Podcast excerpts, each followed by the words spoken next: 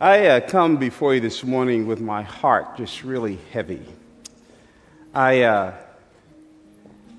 I watched uh, for four hours yesterday just about the uh, funeral services of Whitney Houston.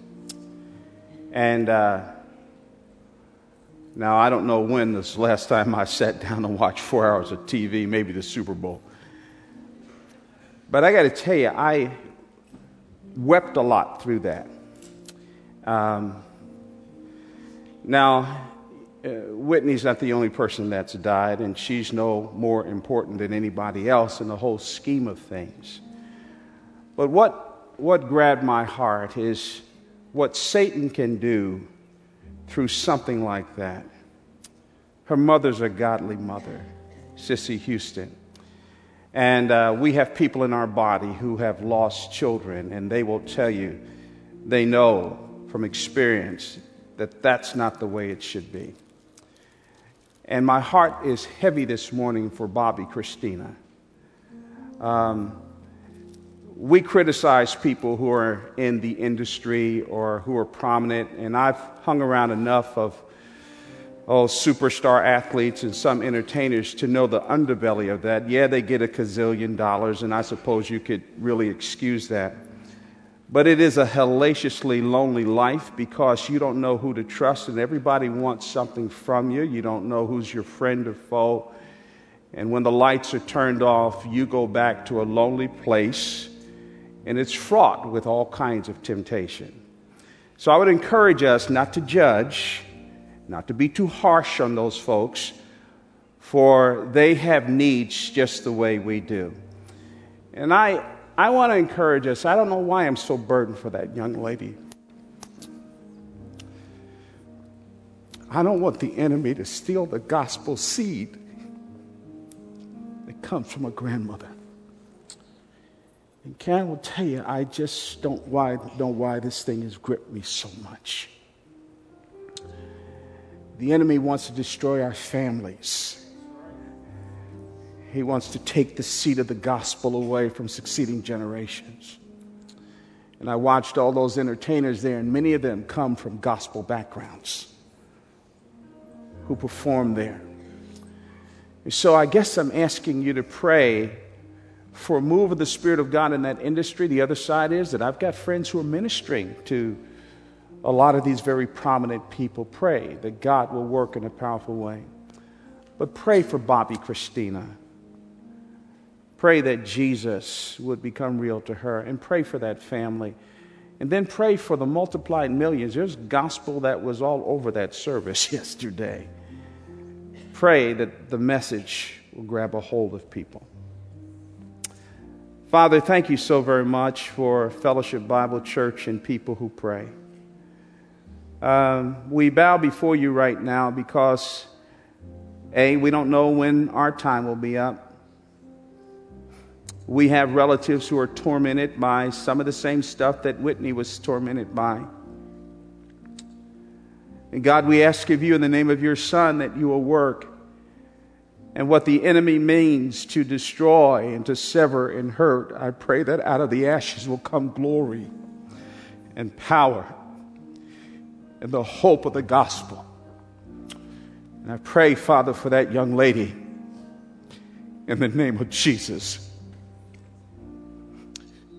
Speak into her life. Give her hope. Give her encouragement. And then for the millions, Lord, who saw that yesterday.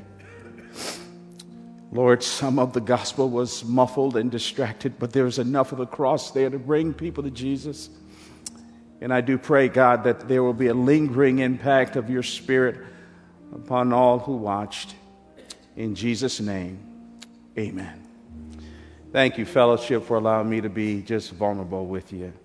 Uh, in a way, this does fit directly with our message today on the family. Um, time is short. None of us control our lives, and the issues are too great out there. And I want to encourage all of us stop being lazy with your life.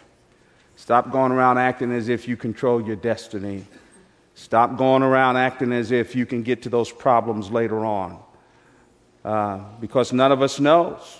We just don't know when God will say, Give me back my breath, and it all comes to an end. So we have to live for what really, really matters. If you have a Bible, I want you to meet me in the book of Genesis, please. Genesis, Genesis chapter, chapter 2. And thank you if you're visiting with us today. We're just really delighted that you are here with us. Uh, thank the Lord for your presence here. And if there's any way that we can be of help or encouragement to you, we really, really want to do that. We really do. Uh, the greatest thing that we could do for you is to introduce you to our Savior and to help one another to become more like Him. Amen? That's the greatest thing that we, we can do.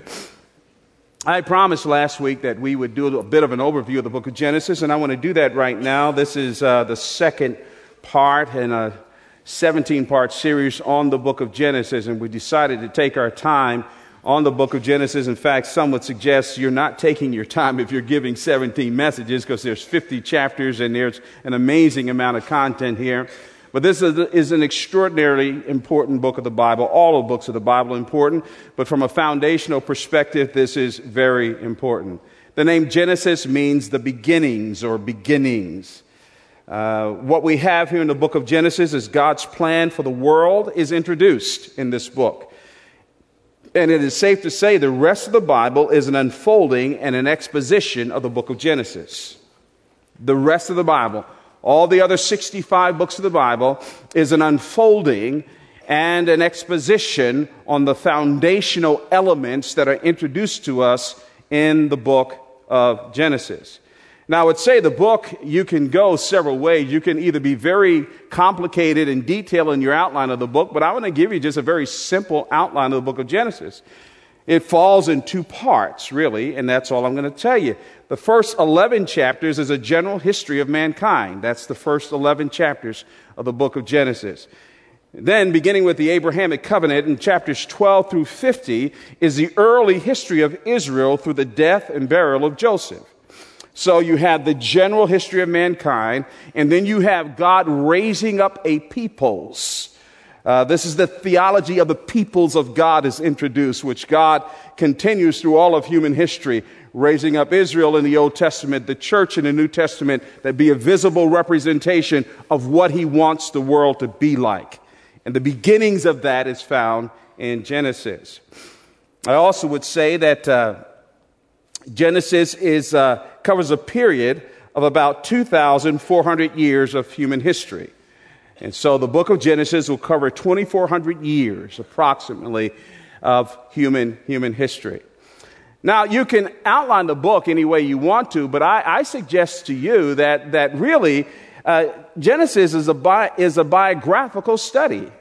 There are six individuals that dominate uh, the book of Genesis Abraham, I'm sorry, Adam, Noah, Abraham, Isaac, Jacob, and Joseph. And so our study is going to be biographical in nature. Those are the six figures that dominate uh, the book of Genesis. Now, having said that, I want you to look at Genesis chapter 2, verses 18 through 24. Today, I want to talk about the whole issue of marriage, and God's vision for marriage is introduced in Genesis chapter 2, beginning at verse 18. His vision uh, for marriage. You're saying, now, Crawford, why did you skip over chapters 1 through 17? Well, A, we don't have enough time to cover every passage in the book of Genesis. That's the honest answer. But secondly, I'm going to come back to the first part of chapter 2 next week when I talk about and we discuss the fall, the fall of mankind. Now, just, just, just to ease you a little bit, there are three things that are emphasized in verses 4 through 17. Um, the Garden of Eden, work is introduced, and then that tree, that tree, that tree of the knowledge of good and evil. And we will, we will come back to that. Now, let me read Genesis chapter 2, beginning at verse 18. Pay very close attention to this because this is the foundation and vision for marriage. And I will say this up front every marriage that falls apart falls apart because of ignoring this text. That's a big statement, but I'll come back to that in a moment. Then the Lord God said, It is not good for the man that, that the man should be alone. I will make him a helper fit for him. So out of the ground the Lord God formed every beast of the field and every bird of the heavens and brought them to the man to see what he would call them. And whatever the man called every living creature, that was its name. The man gave names to all livestock and to the birds of the heavens and to every beast of the field. But for Adam there was not found a helper fit for him. So the Lord God caused a deep sleep to fall upon the man, and while he slept, took one of his ribs and closed up its place with flesh. And the rib that the Lord God had taken from the man, he made into a woman and brought her to the man. Then the man said, this at last is bone of my bones and flesh of my flesh. She shall be called woman because she was taken out of man. Hmm. Therefore, a man shall leave his father and his mother and hold fast to his wife, and they shall become one flesh. And the man and his wife were both naked and were not ashamed. Unfortunately, there's a growing cynicism when it comes to marriage these days, let's face it. It's a lot of cynicism. Um, part of that is because our marriages are falling apart. I want to be very hopeful, and I hope as I go through this text, I will be very hopeful. But the truth of the matter is, when approximately 50% of all marriages end in divorce, that is not a success rate to be, to be proud of. And so our families and our marriages are falling apart. And it just seems to me that our, our comedians, our people out in the marketplace are becoming increasingly more cynical about marriage. We want to redefine it. We want it to reflect where we are. We want to take the guilt of, of walking away from our commitments away from it. But we, we just get cynical. I, I, I read something the other day that made me chuckle at first, and then I wanted to weep when I thought about what this cynic wrote. He said a good marriage would be between a blind wife and a deaf husband. Now, you know, th- that is funny on the surface. I, I ain't no need lying about it. That is funny.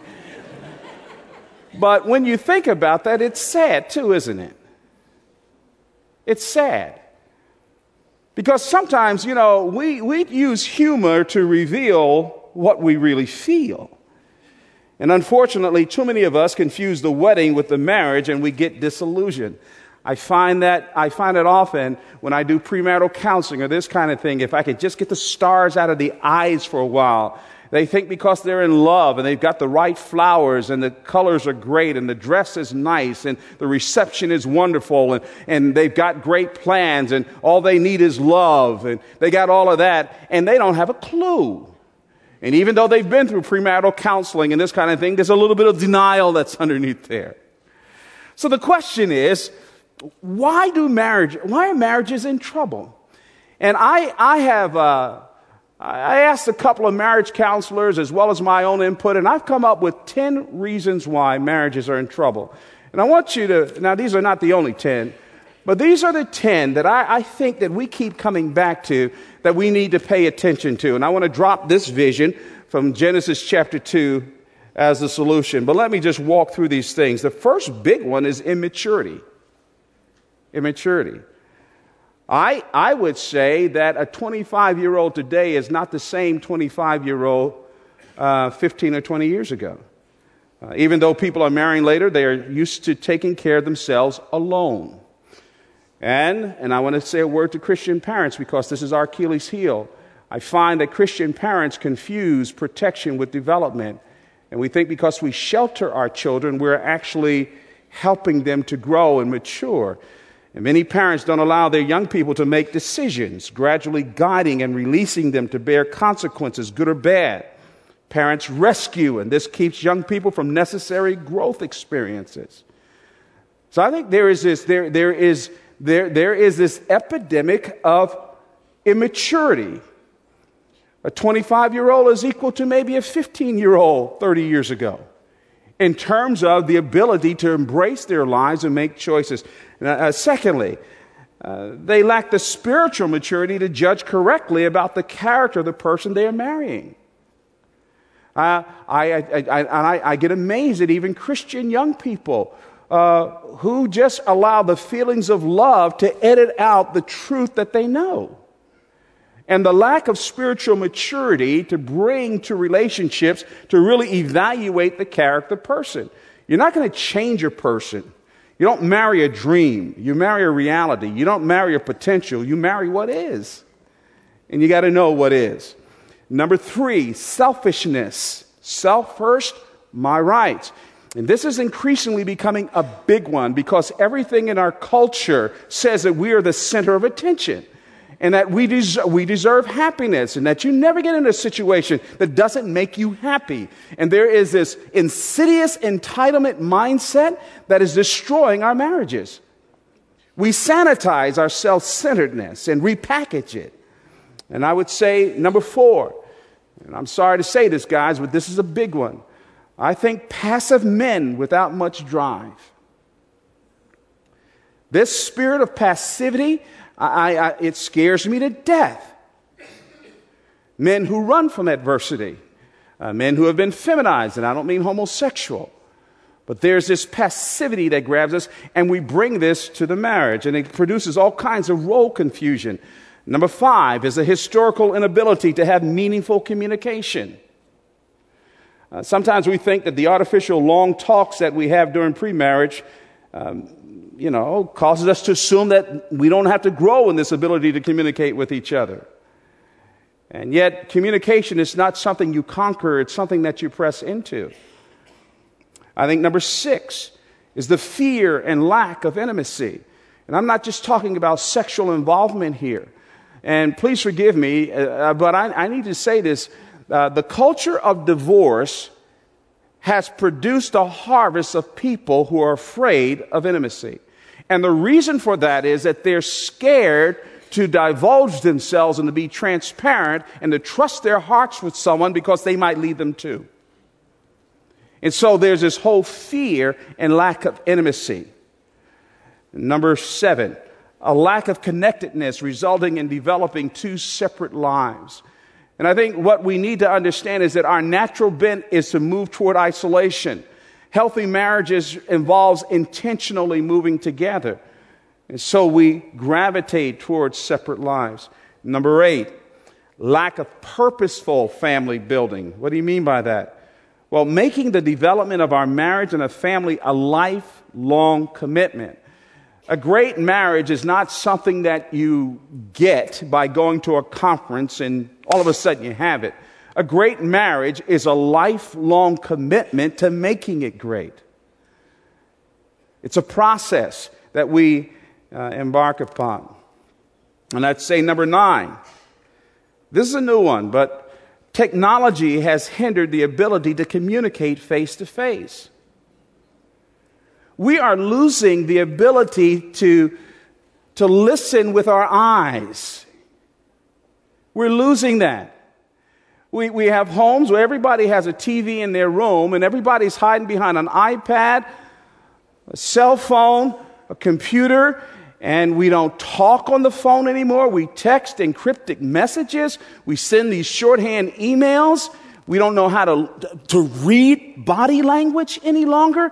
Uh, we talk with one another while we're on, uh huh, yeah, sure, honey, yeah, okay, sure. So we're not looking into the souls of one another. So it's no wonder we have superficial relationships. And this is a big one. It's a big one. And then number 10, not accepting responsibility for the problem this culture of blaming others and making excuses and if she only did or if he only was or if she never said this or if her mother didn't do this and we blame our dysfunctions and sanitize them on other people. Now i've just listed 10 there, there are many more. And uh, there, there is hope but hope is not cheap. Just as a great marriage is not cheap. Vision is not cheap. Commitment is not cheap and if you want to have a great marriage, I don't care who you are, it's going to cost you something. It's going to cost you something. Forget about reading all of these romance magazines or going to these movies or finding the key romantic thing. That's all, that's all intellectual airbrush. Forget that stuff. If you want to have a great marriage, I'm here to tell you it's going to cost you your life. That's the reason why, when our kids, all four of them are married, I scared them to death when they came to me and said, Well, I'm thinking about marrying. I looked them square in the eye and said, Brian, marriage is forever, and this is your life. It is forever, and this is your life. Now, yes, it's wonderful to have the feelings of love. Karen still turns my head. I flutter and all that kind of stuff. That is really great. But underneath all of that, there has to be a rock solid commitment that goes past the warm fuzzies. And parents, when your kids come to you and they say they're in love, scare them. I'll hear about that, but tough. My name is Bob Gurnt. Uh, How did we get here? How did we get here? How did we get here? Well, here's the point. The short answer is the power of marriage is seen in its model. That's the reason why God starts with a model and not with an edict. The power of marriage is seen in its model. And when the models are taken away, marriage is weakened. When you divorce, when you split, or when you kind of like just manage an arrangement because you don't want to actually leave, but there is no intimacy there, it is not just about you and the issues that you have with your spouse. What you have in effect done is that you have pulled off the table the strength for your children to have a successful, a successful marriage. The greatest gift we can give our children is a healthy, godly marriage. And I argue here that 90% of parenting takes place by a healthy, godly marriage. And the greatest gift that you can give to your children, the greatest gift that you can give to your community is a healthy, godly marriage. Not talking about it, not lessons on it, not seminars on it, but being the portrait, being the model. And so we need to go back to the blueprint, the original vision for marriage. Now, the vision and purpose of marriage unfolds through the creation of Eve. Now, I want to move through this quickly here, uh, and I'm not going to say an awful lot because this is an eloquent narrative here. An eloquent narrative here. As you move through uh, Genesis 2 18 to, 18 through 25, God unpacks this vision and he gets to the end point through a process. And let me kind of give you sort of the five scenes, actually, four scenes and one major conclusion. One is uh, uh, created lacking. Secondly, is cultivated longing. Thirdly, is tailor made solution. Fourthly, is celebration. And the final point, the message is this established vision and purpose. All of this feeds into the established vision and purpose. The first thing is created lacking. This is a remarkable statement here. And I want you to understand that what I'm reading here, this may not sound like a big deal, but what I'm reading here takes place before the fall. There is a need in man that is created by God that takes place before sin is introduced in human history. So to have need is not necessarily a sin problem. Listen to what he says here. Then the Lord God said, It is not good. Remember everything we talked about last week when he made creation, he declared it to be good? Then the Lord God said, It is not good that the man should be alone. I will make him a helper fit for him. I want to draw your attention to two expressions. One is not good, not good. What I want to say here briefly is that human companionship is not an afterthought in the mind of God. Man was created with a need for companionship. God created man with a need that he chose. God himself chose. Now notice my choice of words. I didn't say he couldn't. I've heard people preach on marriage and use a sloppy term. That's bad theology. God can meet any need. He, ha- he, you know, there's never a need that God can't meet. But God created man with a need that God chose not to meet. So don't ever say that you don't need anybody. That's a lie. You, you are born, and I was born with the need for companionship, the need for relationship, the need to be created. Now, I think this extends beyond even marriage, that we are born for community. Nobody can make it in life by themselves. And so, human, human, human companionship is not an afterthought in the mind of God. We were created for human relationship, which is the second thing, a need that God Himself chose not to meet. So, when He says, okay, I am creating a need in you. And by the way, this, this, this is prophetic too, because God is amazingly intentional. Amazingly intentional. For he knew man would fall, and he knew Satan would oppose his kingdom. So he chose companionship, people, family, to defeat ultimately the enemy's strategy. Now, the other word is the word alone. Alone. I don't want to read too much into this, but that one word itself points to the basis for marriage. Alone. Now, we're going to unpack this in a second, and so it, will be explained, but let me give you the bottom line here. I think that there are four bases for marriage that this one word alone implies. Number one, to, com- to provide companionship. Alone, companionship. The reason why you get married is because you need someone. And I, I, say this all the time you cannot have a successful marriage without having some humility. You, you didn't get married because you're the greatest thing since sliced bread and you didn't need anybody. The very fact that you got married is an expression that you need somebody. So, to provide companionship. Number two, to carry on the human race. It's as simple as that. This goes back to be fruitful and multiply.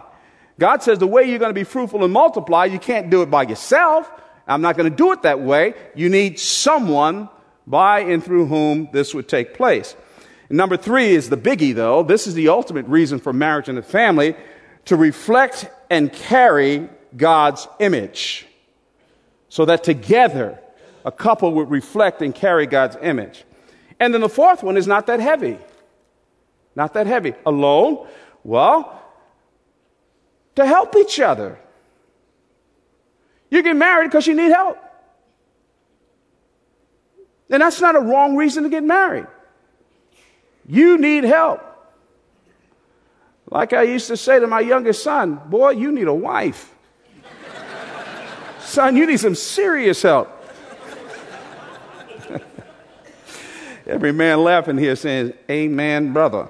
Okay. Now, how did God do this? Well, there's cultivated longing right here in the text. This is, this is a, a, an amazing, an amazing story. The last part of verse 18 says, I will make him a helper fit for him. A helper fit for him. And by the way, the word helper is not a demeaning term. Some people have accused those of us who are literalists and preach the Bible that, that they say, well, the whole creation thing and the whole account of woman and man is a sexist account. And I say to them, bull feathers, you don't even know, you don't understand Hebrew. You don't understand what he's saying here. To be, to say that a woman is a helper, she was created as a helper, is not to suggest that she's created in a secondary position. That word helper is also referred to God himself. God is described as our helper in Psalm 33 verse 20, Psalm 70 verse 5, Psalm 115 verse 9, all through the Bible. So, so the fact that Adam needed help is not to put down the woman. If anything, it might say homeboy was deficient. And I'm not just trying to play PR games here. I think that's a reality. Don't allow people to, to hijack the meaning of the scripture by interjecting their own biases on it and, and having the Bible say what it didn't say. Nowhere in the Bible is a woman relegated to a second class uh, position, even in creation helper. The word fit here is a very important. Putting those two words together, helper, fit. In other words, what Adam lacked, Eve would supply. What Eve lacked, Adam would supply. And by the way, I think he's saying up front here, shadows of this, and that is to be married means that we have each other's back. Now, I know we say this my mate is not my enemy, my spouse is not my enemy, but we need to mean that. We need to mean that. Uh, th- th- there's a point at which all of this nitpicking and arguing and calling of names and demeaning one another and disrespecting one another, your gentlemen, your wife should always know that you'll never let anybody mess with her. That in your presence, nobody's going to say a negative thing about your wife. I've told people that don't come to me with anything negative about Karen. Well, I, I, I, you know, I'm not objective. And ladies, the same thing with you. Don't you, don't you run your husband down in front of other men. Stop bringing his dirty laundry to your small ladies group and in the name of counseling, uh, you know, wipe your feet all over him. Take care of your issues. And as the whole creation account says, we were made fit for one another. Implied in that whole concept is that uh, we have each other's back. And by the way, the word fit means is the idea of corresponding to. Corresponding to. Uh, it's like the missing part or piece of the puzzle that's the exact fit, and it just belongs there. And I might just say here don't compete with each other, complement each other.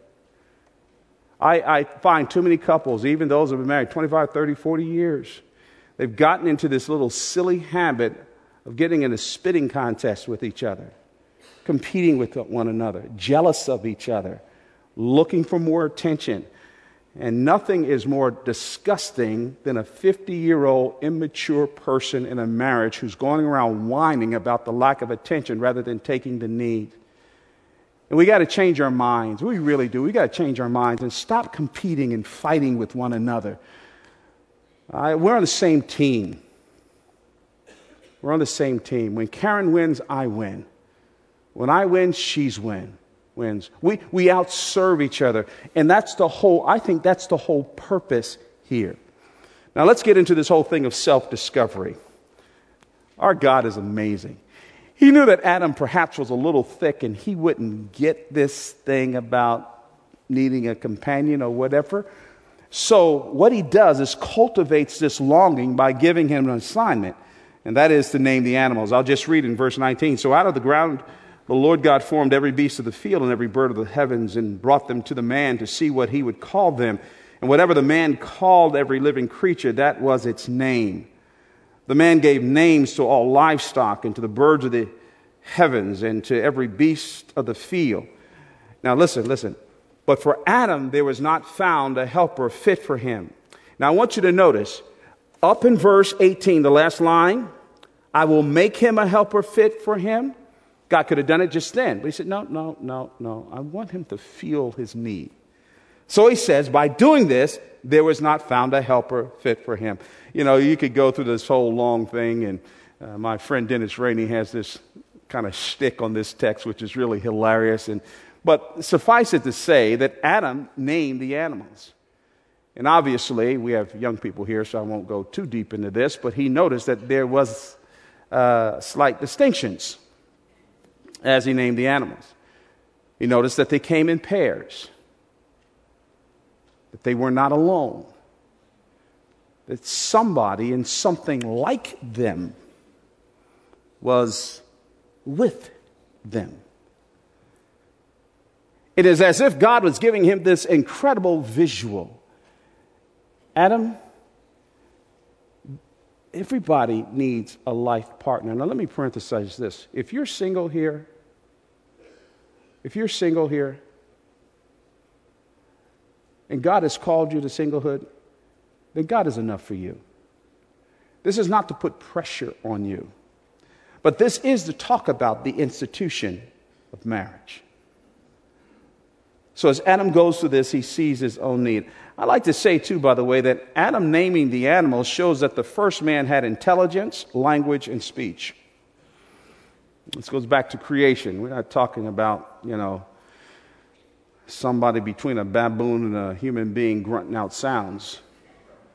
But he had intelligence. God gave him, and he named them. I don't know what the names are within baboon, elephant, zebra, rhinoceros, or whatever.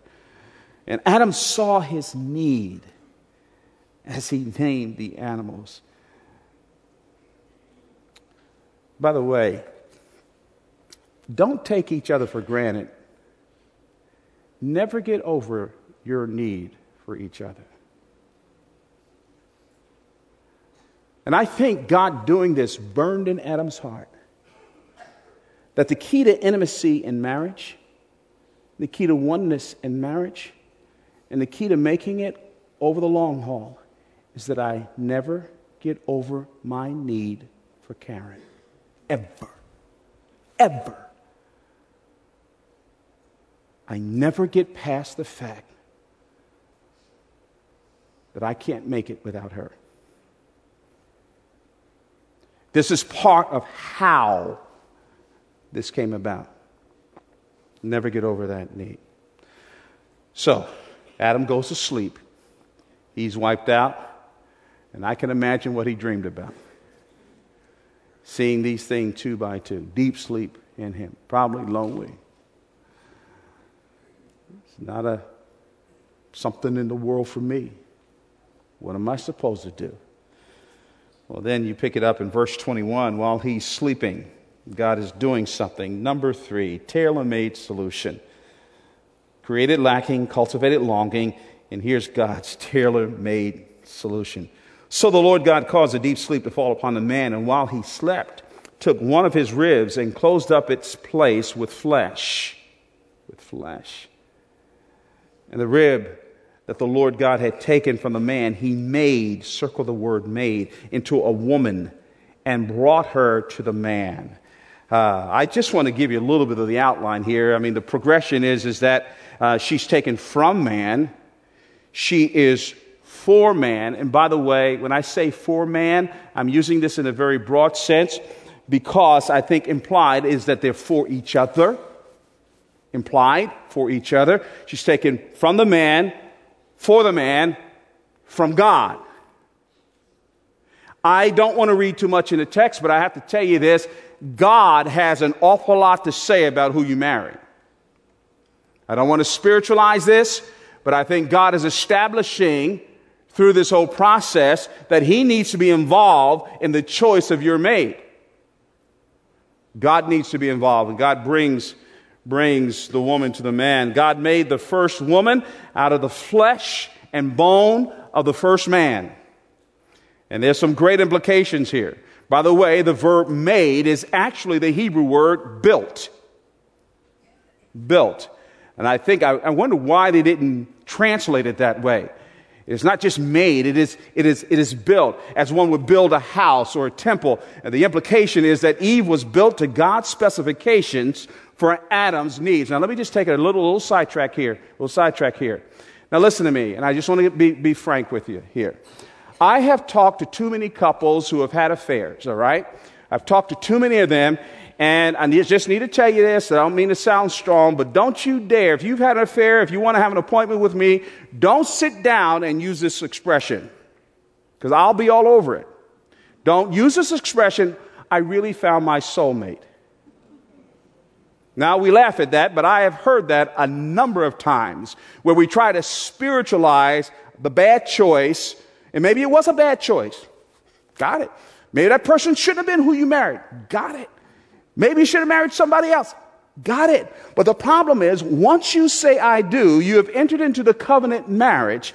And at that point, that person becomes God's gift to you to meet all of your aloneness needs. You follow me? So it is not weaseling out of a relationship. It is living in light of God's provision for us. And that means that once I say I do, you did. And that becomes, I'm not going to talk about divorce and remarriage. I'll probably talk about that in the fall when I do a fuller series on marriage. But from the very beginning, this person was built for God's specification. The fact that Eve was made from Adam shows, one, the unity of the human race but also shows the dignity of woman. The fact that she was made from Adam is a statement of her dignity.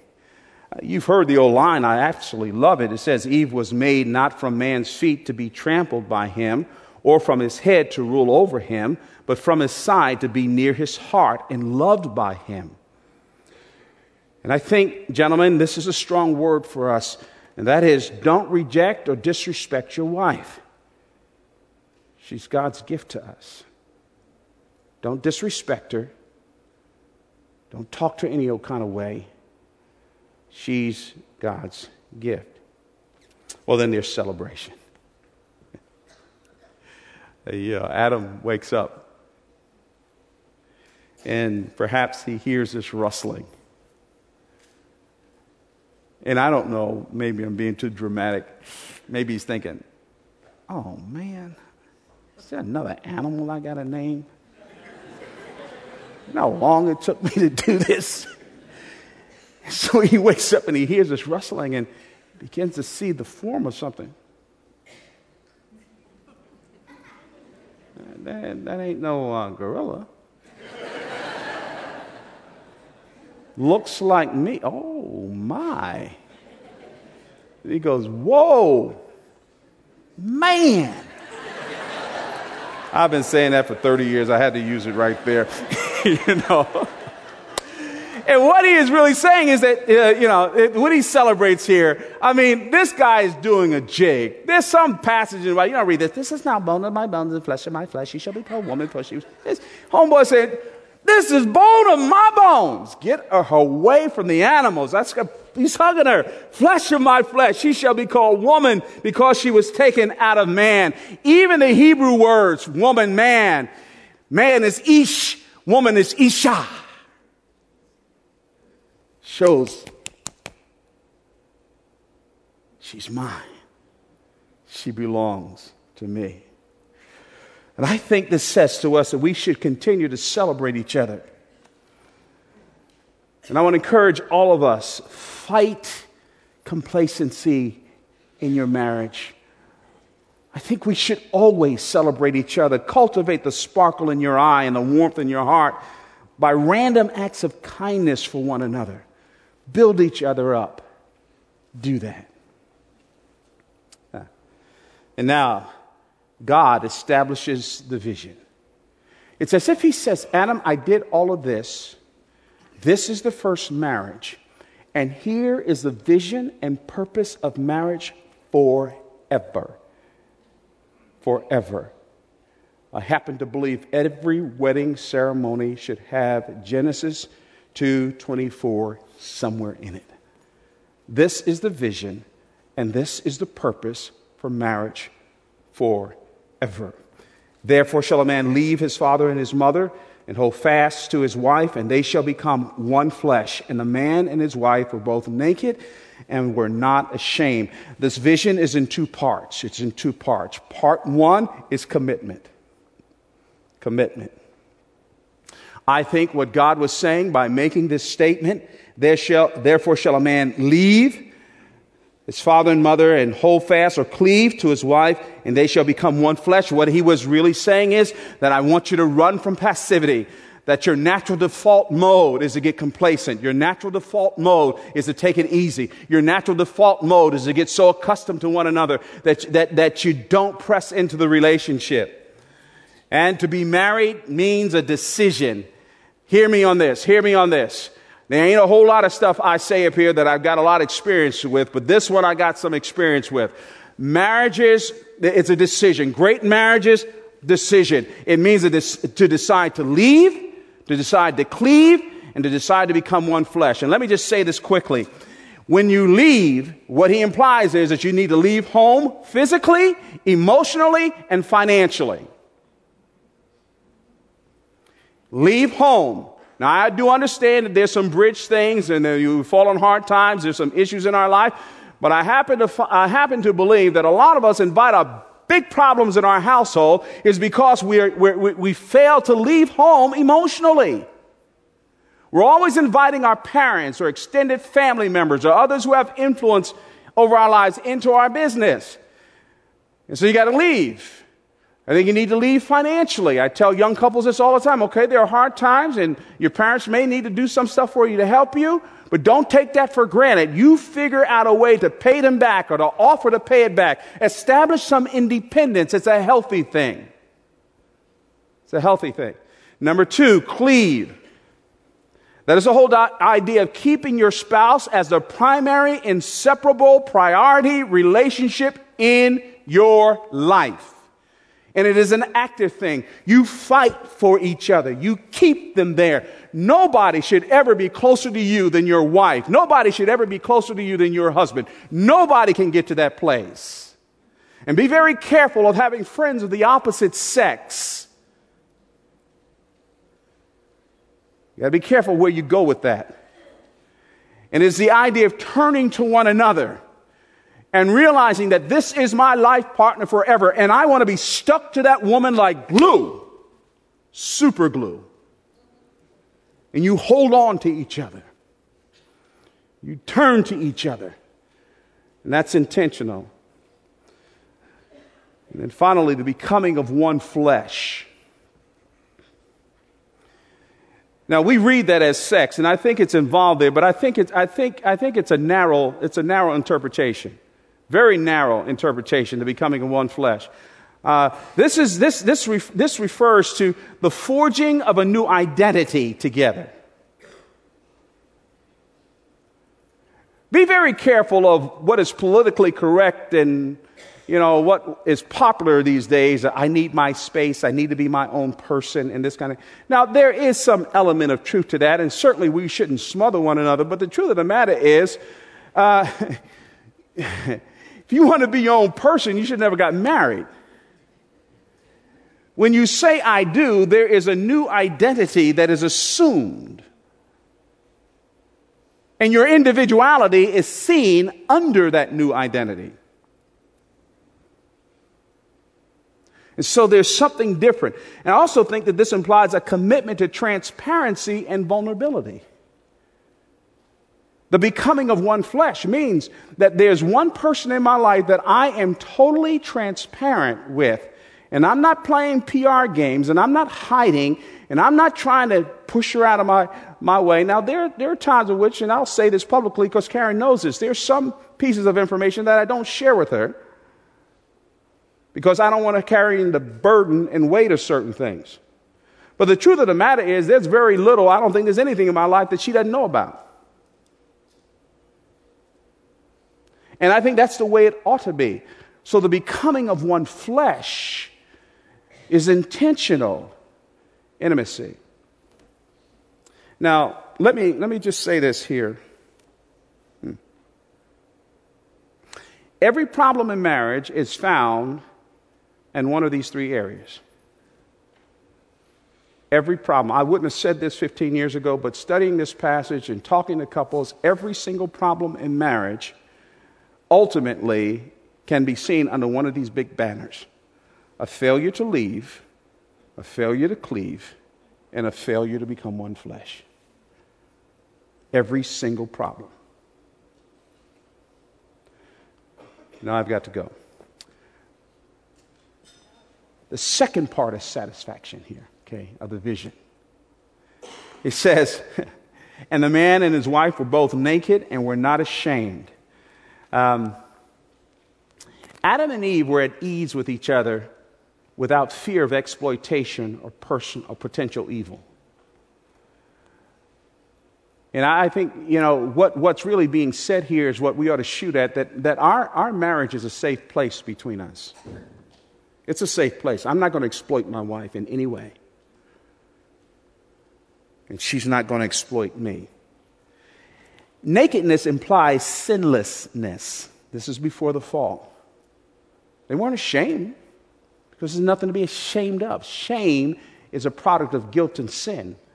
There's no guilt and sin here.